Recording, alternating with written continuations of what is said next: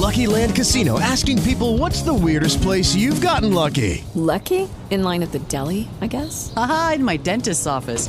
More than once, actually. Do I have to say? Yes, you do. In the car before my kids' PTA meeting. Really? Yes. Excuse me, what's the weirdest place you've gotten lucky? I never win and tell. Well, there you have it. You can get lucky anywhere playing at LuckyLandSlots.com. Play for free right now. Are you feeling lucky? No purchase necessary. Void where prohibited by law. 18 plus. Terms and conditions apply. See website for details.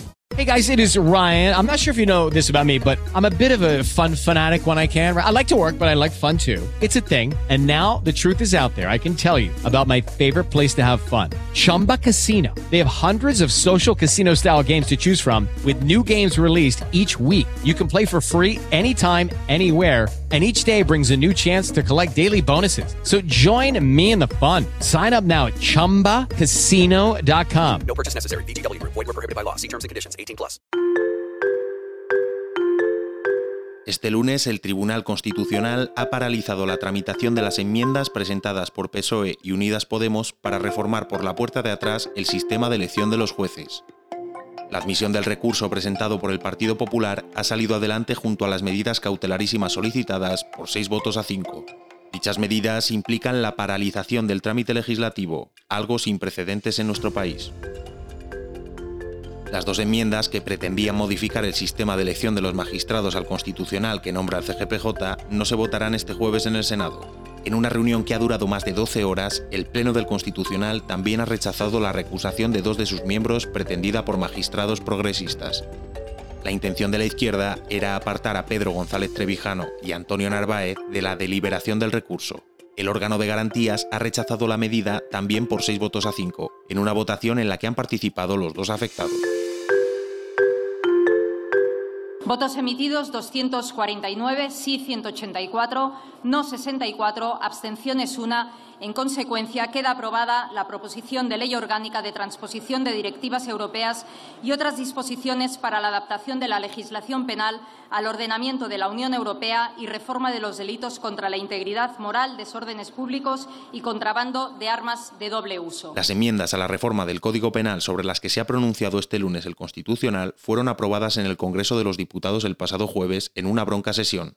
El recurso fue presentado por el Partido Popular un día antes de la celebración de la votación y la intención era que el Tribunal Constitucional decidiera antes de que dicha votación se produjera. Hoy hemos presentado el primero de los recursos ante el Tribunal Constitucional, un recurso de amparo en relación a dos de las enmiendas cuya inconstitucionalidad es manifiesta, las que se refieren a la tramitación vía enmienda con esa rapidez que impide eh, el debate, los informes, etcétera, de la reforma de la ley orgánica del Poder Judicial y la ley orgánica del Tribunal Constitucional. Ha habido que esperar hasta el lunes para conocer la decisión del órgano de garantías. Con seis votos a favor y cinco en contra, admite a trámite el recurso y acepta las medidas cautelarísimas propuestas. Se frena así la reforma express que tenía por objetivo modificar el sistema de elección de los magistrados al Constitucional que nombra el CGPJ. La decisión de paralizar una medida antes de su aprobación, un hecho insólito en la historia de la democracia española, viene motivada porque el cambio afectaría directamente al órgano que debe resolver sobre la propia ley, es decir, su entrada en vigor acarrearía la renovación inmediata del Constitucional con el consiguiente cambio en las mayorías que decidirían sobre el recurso. El trámite legislativo ahora paralizado debía continuar con la aprobación en el Senado el próximo jueves, estos añadidos, que modificaban dos leyes orgánicas, fueron votados en una tramitación de urgencia junto a un texto con el que no tenían nada que ver. La resolución del Tribunal Constitucional ha provocado una cascada de reacciones institucionales en la noche del lunes.